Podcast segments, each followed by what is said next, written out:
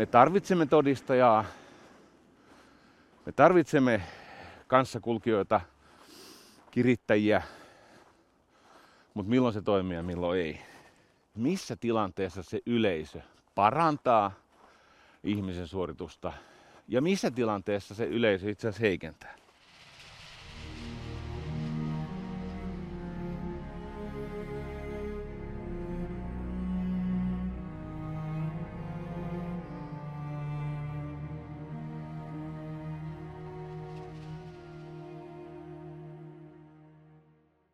Hei ystävä.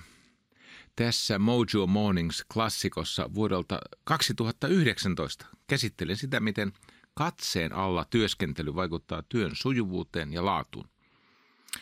Kerron myös, miksi valmennussuhdetta ei pääsääntöisesti ole suositeltava rakentaa niin sanotussa lähisuhteessa. Tästä on poikkeuksia, mutta aika moni kokee, että lähisuhteessa se valmennussuhde hapattaa sitä lähisuhdetta. No ja, mutta sitten mä kerron myös tarinan. Eli mitä tapahtui, kun Jukka Jalonen saapui seuraamaan silloisen päävalmentaja Antti Pennasen HPK, siis Hämeenlinnan pallokerhon edustusjoukkueen harjoituksia pelaajilta salaa.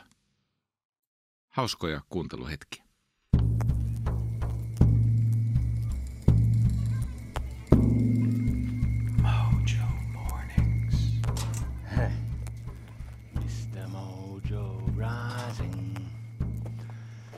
Mr. Mojo Rising.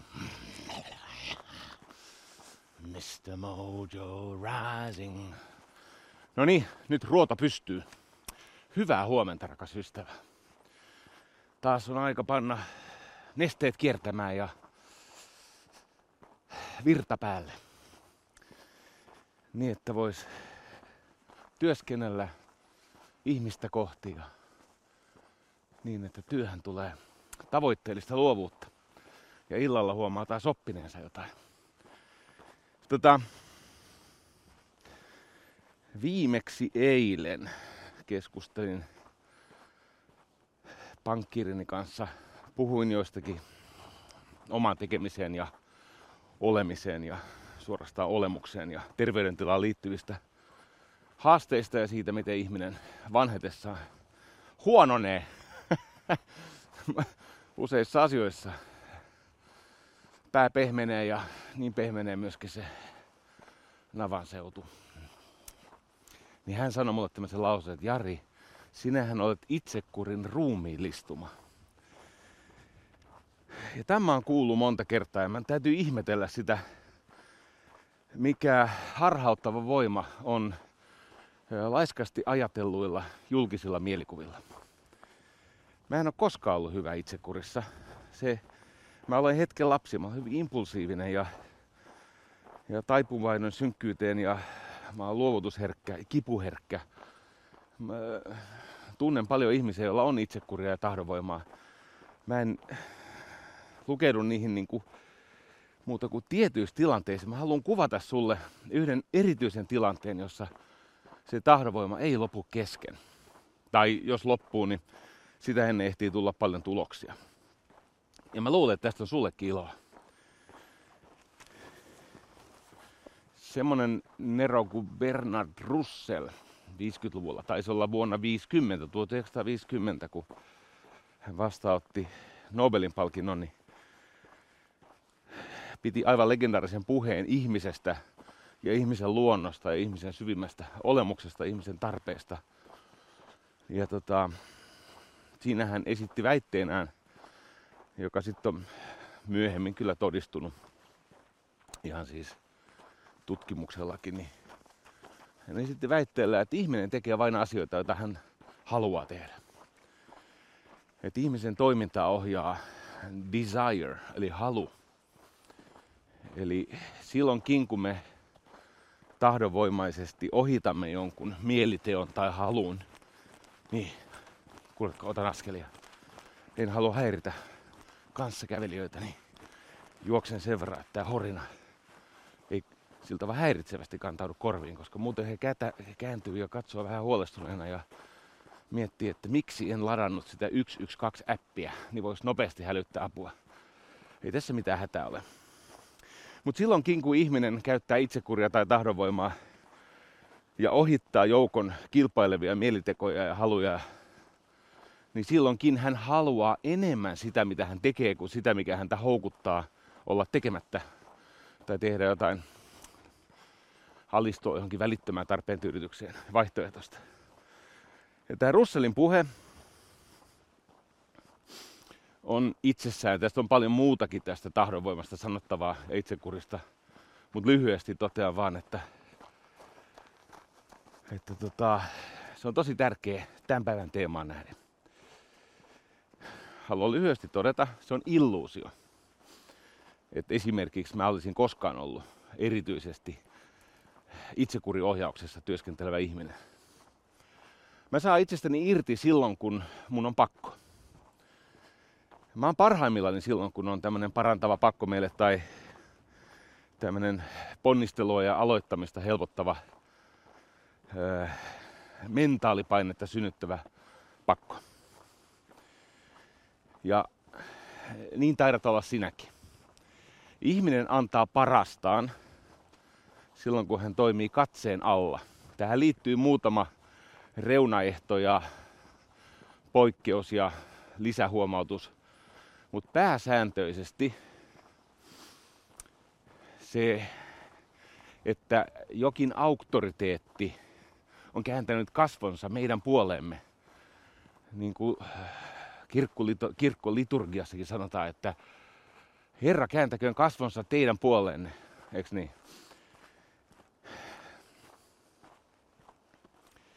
Tämä on, okei, HPK-valmentaja, siis jääkiekkoliiga joukkue, HPK-valmentaja Antti Penanen kertoi mulle kerran semmoisen jutun, jossa kun HPK pari kautta sitten meni todella pitkälle runkosarjassa vielä playoffseissakin, hävisi sitten tulevalle mestarille, mutta kumminkin. Hän kertoi yhden tämmöisen tapahtuman tai episodin, joka kertoo maajoukkueen, jääkiekkomaajoukkueen päävalmentajaksi palanneen Jukka Jalosen luonteesta aika paljon. Hän kertoi, että kun Jukka Jalonen tai silloin valmentaa tätä ZSKAta,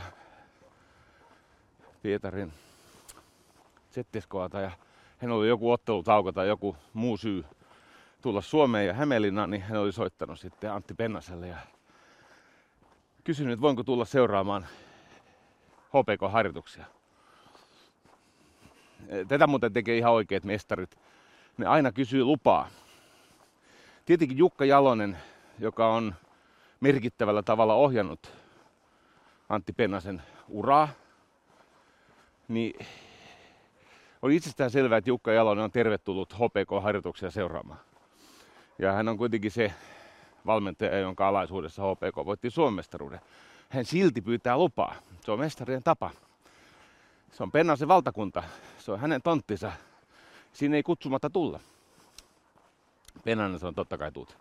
Oot hyvin tervetullut. Niin Jukka Jalonen sanoi, että hei, älä kerro, että mä tuun. Että mä haluan seurata siltä vaan, että sitä ei julisteta sitä mun saapumista sinne. Antti sanoi, että ok, ymmärsi hyvin. Sitten se harjoitus oli käynnissä, oli joku,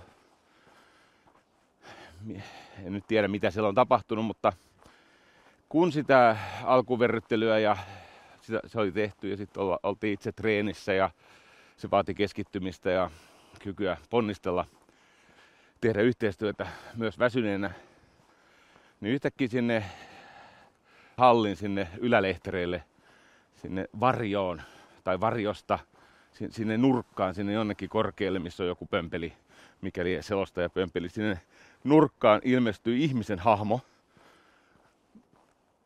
ilman mitään seremonioita. Kaukana jäästä. Katso sieltä ylhäältä alas. Ja joku pelaajista näki, että tuolla varjossa seisoo Jukka Jalonen meidän entinen päävalmentaja, kaksi maailmanmestaruutta Suomen maajoukkueessa voittanut valmentaja nykyisin KHL, Pietarin ZSK valmentaja. Ja tota, tämä pelaaja, joka bongas sen jalosen, kuiskaa ketjukaverilleen, että kato, Jalonen on täällä. Ei mitään seremonioita, ei mitään julistuksia. Jukka Jalonen vaan seisoo siellä varjoissa ylhäällä ja katsoo. Sana leviää joukkueen sisällä. Kaikki pelaajat tietää. Jukka Jalonen on tullut vapaa-ajallaan katsomaan HPK-harjoituksia. Arvaat varmaan, mitä se tekee harjoitusten laadulle, siis sen treenin, sen nimenomaisen harjoituksen laadulle. No se tietenkin parantaa. Siellä pelaajat painaa persettää lähemmäksi jäähän, menee syvempään kyykkyyn ja, ja tota, tiukentaa otettaan ja keskittymistä ja tempoa ja noudattaa paremmin annettuja ohjeita. He haluaa näyttää hyvältä. Mitään muuta ei tarvittu kuin se, että tulee auktoriteetti, jonka katseen alla joukkue tietää työskentelevänsä. Kulu kauan aikaa ja mä kysyin Jaloselta itseltään tätä, että onko tämä tapahtunut. Hän sanoi, että joo, ihminen antaa parastaan, kun hän on katseen alla. Tota,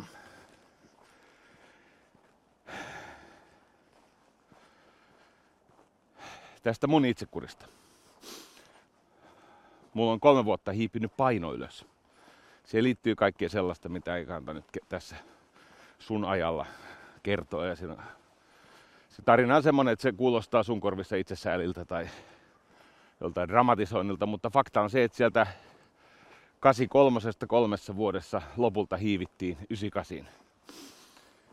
Okei, tuli vähän lihastakin ja siinä välissä mä olen muutaman kerran todella hyvässä kunnossa, mutta silti maha on kasvanut. Mun kehotyypillä se rasva tulee tähän keskivartaloon, mikä on verenpaineelle ja veren koostumukselle ja erilaisille tulehdusmarkkereille tuhoisaa tai viskeraalinen rasva on vaarallista.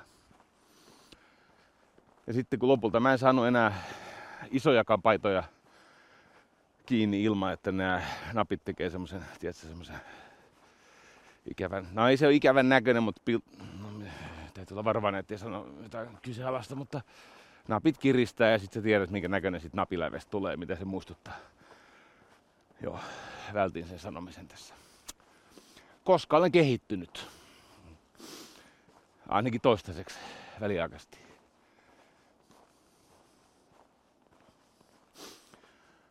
Lopulta mä tajusin, että se ei riitä, että mulla on kotona valmentaja ja se ei riitä, että mulla on lähipiirissä valmentaja. Mun täytyy löytää se valmentajan auktoriteetti jostakin muualta kuin lähipiiristä. Hei, lähisuhde, ystävyyssuhde ja lähisuhde ei ole hyvä valmennussuhde. Tiedän, että on joitakin poikkeuksia, ne on harvinaisuuksia. Lähisuhde ei ole hyvä valmennussuhde ja joskus se ei toimi valmennukseen lainkaan. Useimmat parisuhteet eivät kestä sitä, että toinen puolisoista valmentaa toista. Tai ojentaa tai muka lainaa itsekuriaan ja antaa neuvoja, jotka on tosiasiassa sättimistä. Ja miksi lähisuhde ei ole valmentajasuhde? No yksi syy on se, että siitä lähisuhteesta poistuu se auktoriteetin tarvitsema, jota ennen kutsuttiin Herran peloksi. Siis semmoinen, että on joku, jonka edessä voisi antautua. Kato, kun ihminen, joka suostuu oppilaaksi, ihminen, joka suostuu jonkun vallan alle, suostuu objektiksi, niin semmoinen ihminen voi purkaa aikaisempaa peliä ja sommitella uuden pelin. Semmoinen, joka luopuu subjektin oikeuksista väliaikaisesti ja vapaaehtoisesti ja turvallisesti, niin semmoinen ihminen voi uusiutua. Objektit uusiutuu, objektit oppii valmennussuhteessa silloin, kun se on terve valmennussuhde. Erikseen on sitten nämä hyväksikäyttö- ja manipulaatiosuhteet. Toki aika ankarankin, jopa väkivaltaisen valmentajan alaisuudessa tapahtuu kehittymistä, mutta se vaatii tiettyä persoonatyyppiä siltä kehittyjältä. Ei mennä tähän. Voit googlata vaikka voimistelun tai taitoluistelun tai viulunsoiton. Niin kyllä sieltä löytyy niitä autoritäärisiä, väkivaltaisesti allistavia opettajia, jotka ovat saavuttaneet tuloksia, mutta mittatappiot on valtavat ja jälkiseuraamukset voi olla mittavat. Mutta mä puhun semmoisesta turvallisesta valmennussuhteesta. Semmoista johtajasuhteesta, jossa ihmisen on turvallista pelätä. Subjektit, eli vallankäytön lähteet, eivät varsinaisesti enää opi.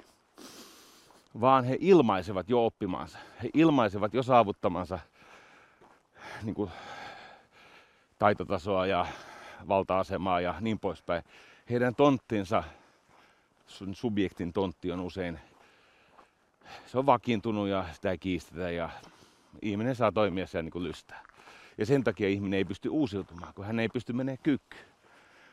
Hän ei pysty suostumaan oppilaaksi. Ja sen takia subjektiksi hylätty ihminen, liikaa vapauksia saanut ihminen, niin ne on pulassa. Mutta se, joka suostuu vallan alle, suostuu turvalliseen valmennussuhteeseen, suostuu oppilaaksi eli objektiksi, se voi oppia.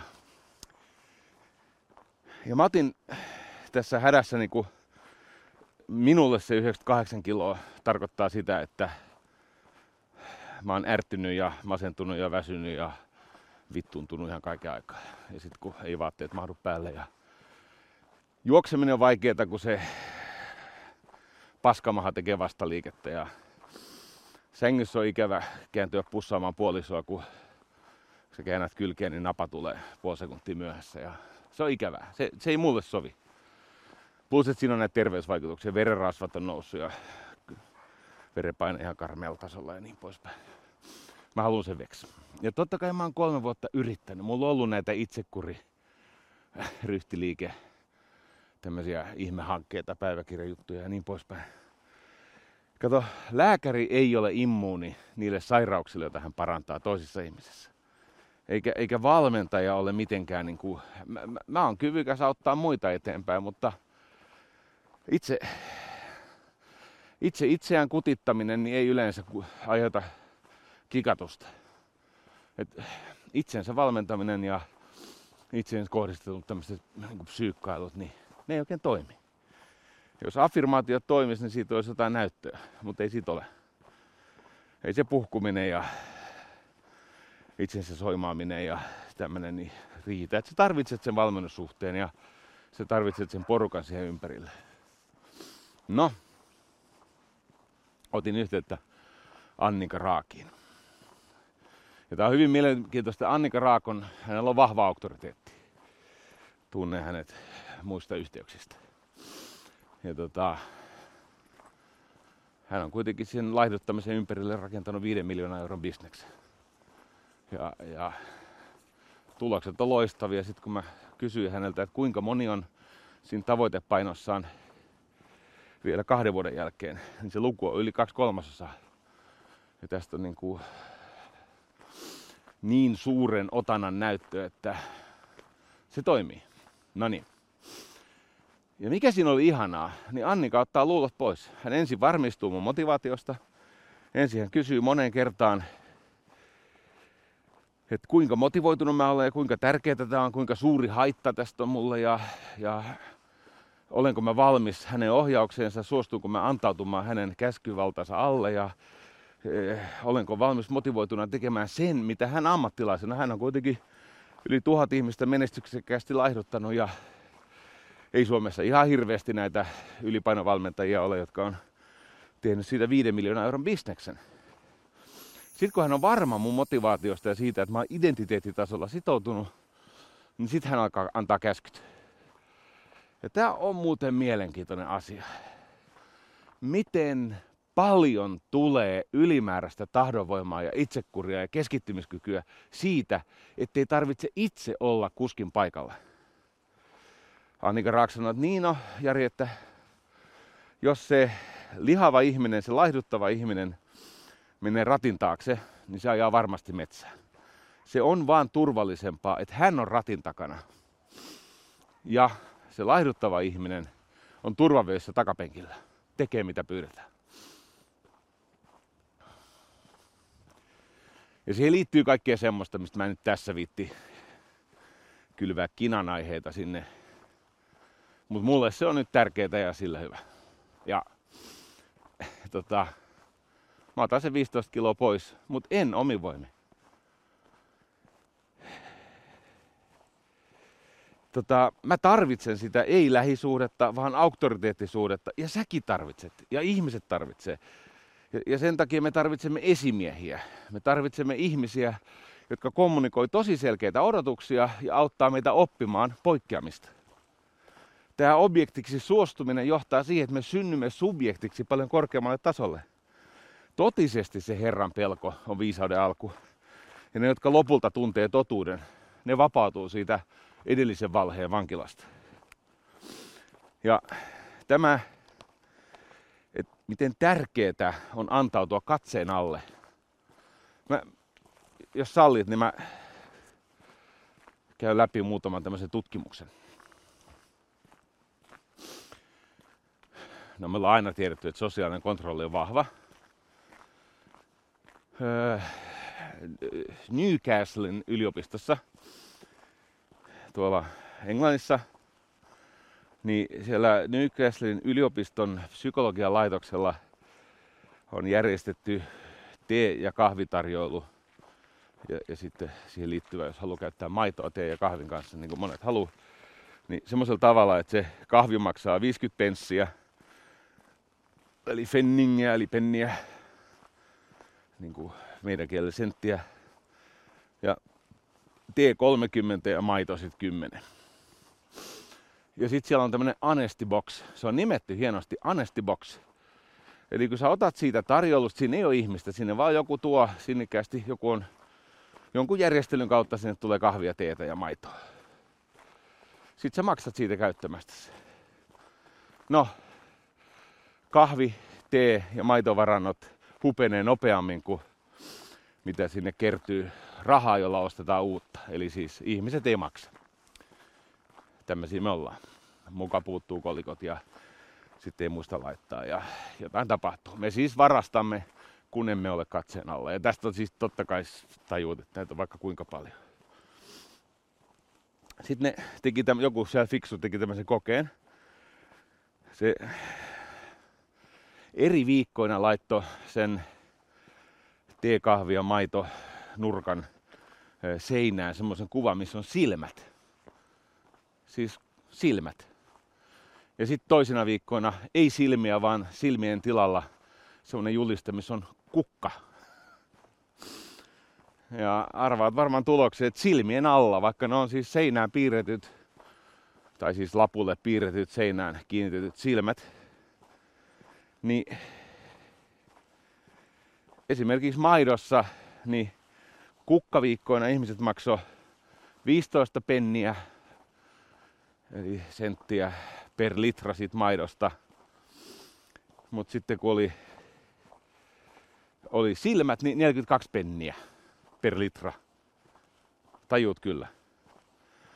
No sitten siitä lähistöllä oli tämmönen Birminghamin, öö, olisiko se muuten Englannin toiseksi suuri kaupunki.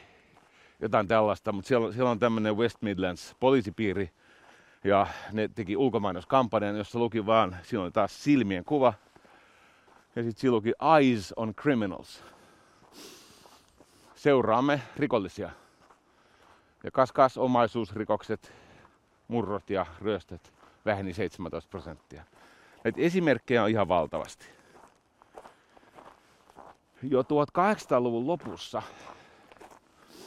semmoinen triplet, Norman triplet, Indiana Universityssä.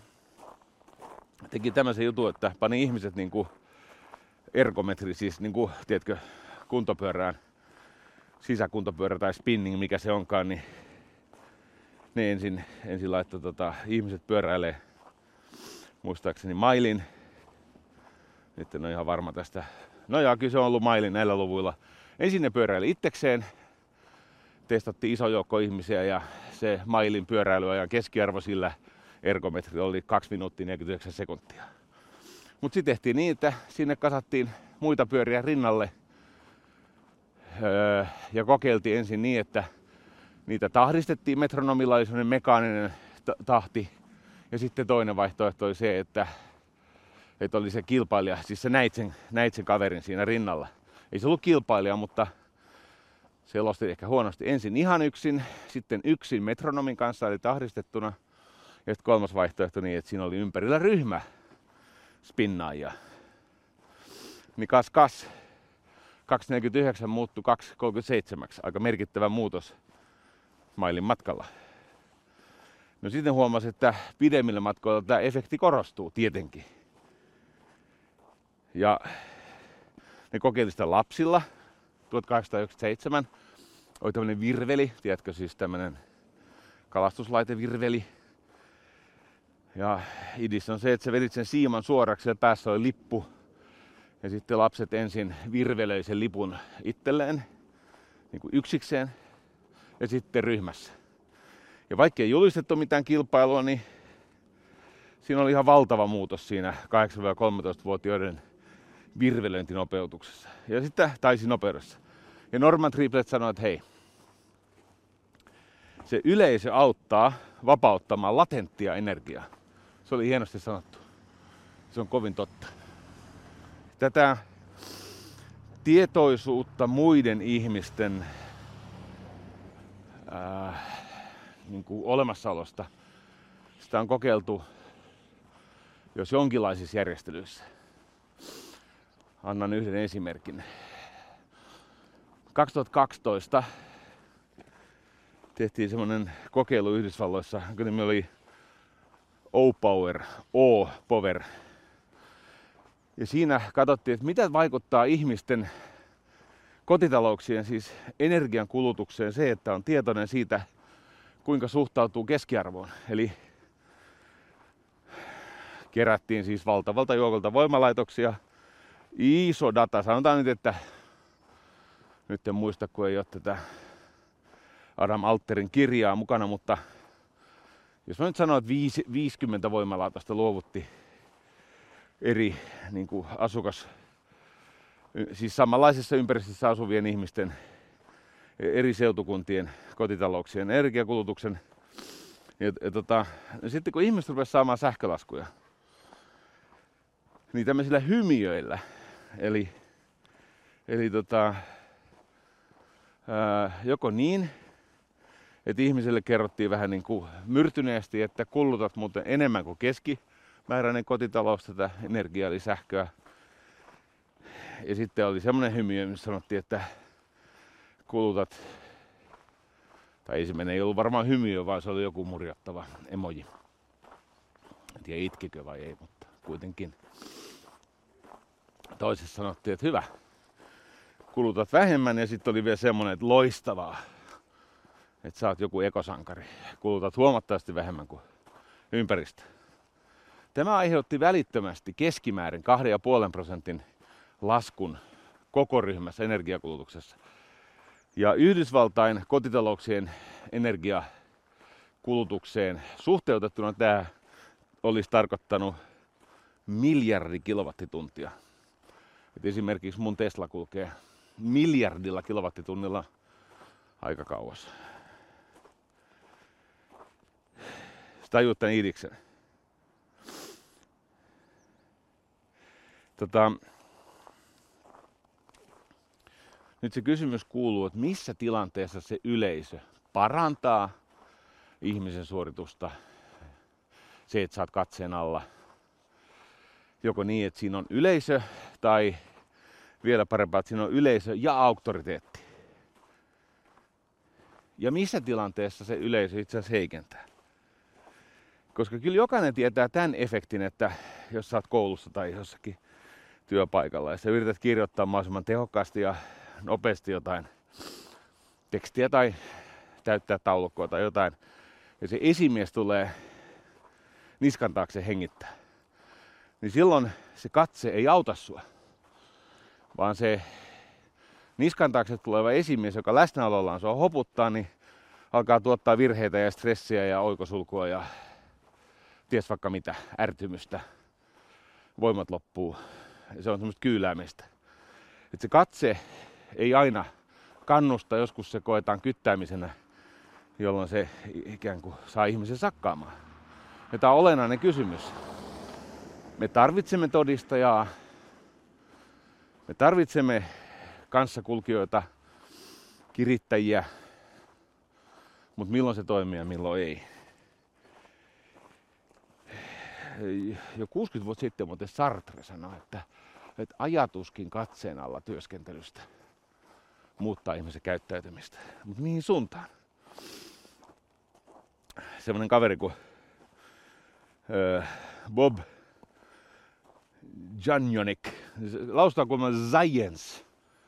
Älkää kysy, miten siitä tulee näin, mutta Bob Science. Niin havaitsi, että ensin se tutki torakoilla. Ja tämä on muuten järkyttävää. Eli se tutkimus meni siltä tavalla, että ensin torakat pakotettiin yhdestä pimeästä boksista valon alle niin, että siellä oli jossakin kentän toisen laidalla toinen kolo, mihin ne saattoi mennä, kun ne torakat viihtyy pimeässä. Ne ei tykkää olla siinä valosalla aukealla paikalla. Ja ensin mitattiin torakoita yksin. Ja, tulee tosi kummallinen juttu. Tää on kolmiosainen. Ai ai. Tässä on ylämäki, jos ihmettelet. No niin. Tossa ne menee töihin. Sinnikkäästi.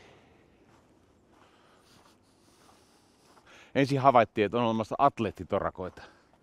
Ei niitä, jotka pystyy vipeltää sieltä ahdistavasta valosta uuteen koloon, uuteen pimeään paikkaan nopeammin kuin muut. Joo.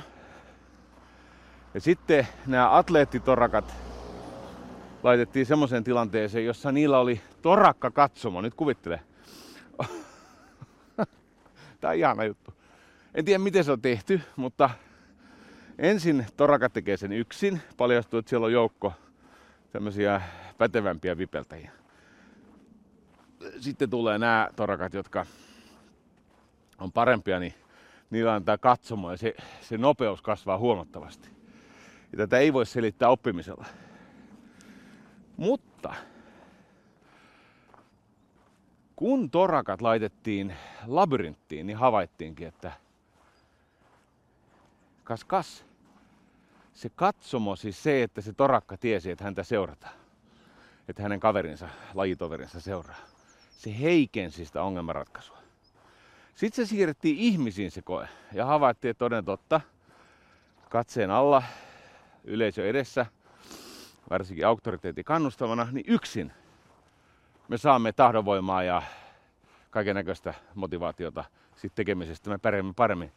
Mutta jos meidän pitää ratkaista ongelma, harjoittaa jotain luovaa työtä, joka vaatii siis semmoista keskittymistä, missä kokeillaan eri vaihtoehtoja, pitäisi oppia nopeasti. Niin se yleisö heikentää sitä. Niin torakoilla kuin ihmisillä. No sitten jos me mennään kilpaurheiluun, on olemassa ihmisryhmä, niin kuin Usain Bolt tai parhaat biljardin pelaajat. Eli kun niiden normijuttu on vaikka, että ne osuu jossakin vaikeassa lyönnissä 80 prosenttisesti, niin yleisö nostaa sitä tasoa jopa 90 prosenttiin. Siinä missä heikkojen performanssi eli suorituskyky romahtaa. Ja sitten on vielä niin, että, että tätä on niin kuin siis tosi paljon selvitetty. Että jos kilpailijoiden määrä kasvaa, niin siitä seuraa vähäisempi halu kilpailla. Eli kilpailijoiden määrän kasvaessa ihminen veltostuu. Kun sä lisäät kokkien määrää, niin kiinnostus keittoon vähenee per kokki. Tämä on tämmöisillä tota, SAT, siis Scholastic Aptitude-testeillä testattu. Eli ensin on otettu semmoisia seutukuntia, missä valtava joukko nuoria tekee SAT-testi päästäkseen vaikka korkeakouluun tai collegeen. Ja sitten semmoinen, missä pienempi joukko, niin havaitaan, että tämä pienempi joukko on keskittyneempi ja paremmin valmistautunut ja niin poispäin. No sitten joku voi sanoa, joo joo, mutta siellä missä väkitiheys on korkea, niin siellä on köyhyyttä ja siellä on sitten jotain tämmöistä epäkiinnostusta sitä niin kuin tavallaan koulunkäyntiä tai tämmöistä kohtaa. Mutta sitten kun tämä on poistettu tämä efekti sillä, että on pantu vain ihmiset kuvittelemaan, että on iso joukko tai pieni joukko, niin on havaittu sama efekti. Mitä mä koitan sanoa, on se, että me tarvitsemme kirittäjää, me tarvitsemme kaveria, mutta jos me koemme, että se kilpailu on mahdoton, me löysistymme, Me tarvitsemme sitä valmentajaa tai auktoriteettia tai johtajaa, koska hyvän johtajan seurassa on turvallista pelätä ja laittaa itsensä likoon. Mutta sitten jos se menee yli sen oman motivaatiotilan, niin sitten se vaikutus on päinvastainen. Mutta kaiken kaikkiaan mä haluan sanoa, että jos sä suostut tilivelvolliseksi, niin susta tulee vastuullinen. Ja tämä on, niin, tämmöinen niin kuin tavoitteisiin sitoutuminen ja henkilökohtaisen vastuun omaksuminen ja hallinnan tunteen säilyttäminen paineen kasvaessa, niin tämä on yksi meidän ajan, siis su- suomalaisen nykykulttuurin ongelmia. Kun monissa muissa maissa mä kuulin tämmöisiä ihan hurjia juttuja siitä, mikä ero on niin kuin nuorten korkeakoulutettujen työllistymismekanismeissa Lontoossa versus, versus täällä tota, Suomessa.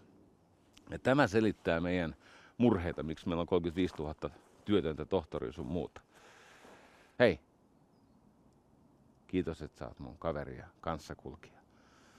Se kirittää mua. Sun katseen alla ja sun odotuksissa on hyvä nostaa ihmisen tasoa. Tästä minä sinua kiitän. Oikein hyvää työpäivää.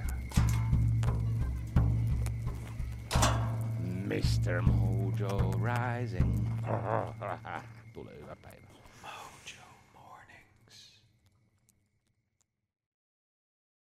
Mä oon tehnyt paljon elämässäni tämmöistä julkisen palvelun sisältöä ja on saanut paljon kiitosta siitä sisällöstä. Mutta eivät ne ole varsinainen työni. Se meidän varsinainen työ Trainers Housessa on tietenkin auttaa yrittäjiä ja johtajia ja työyhteisöjä eteenpäin.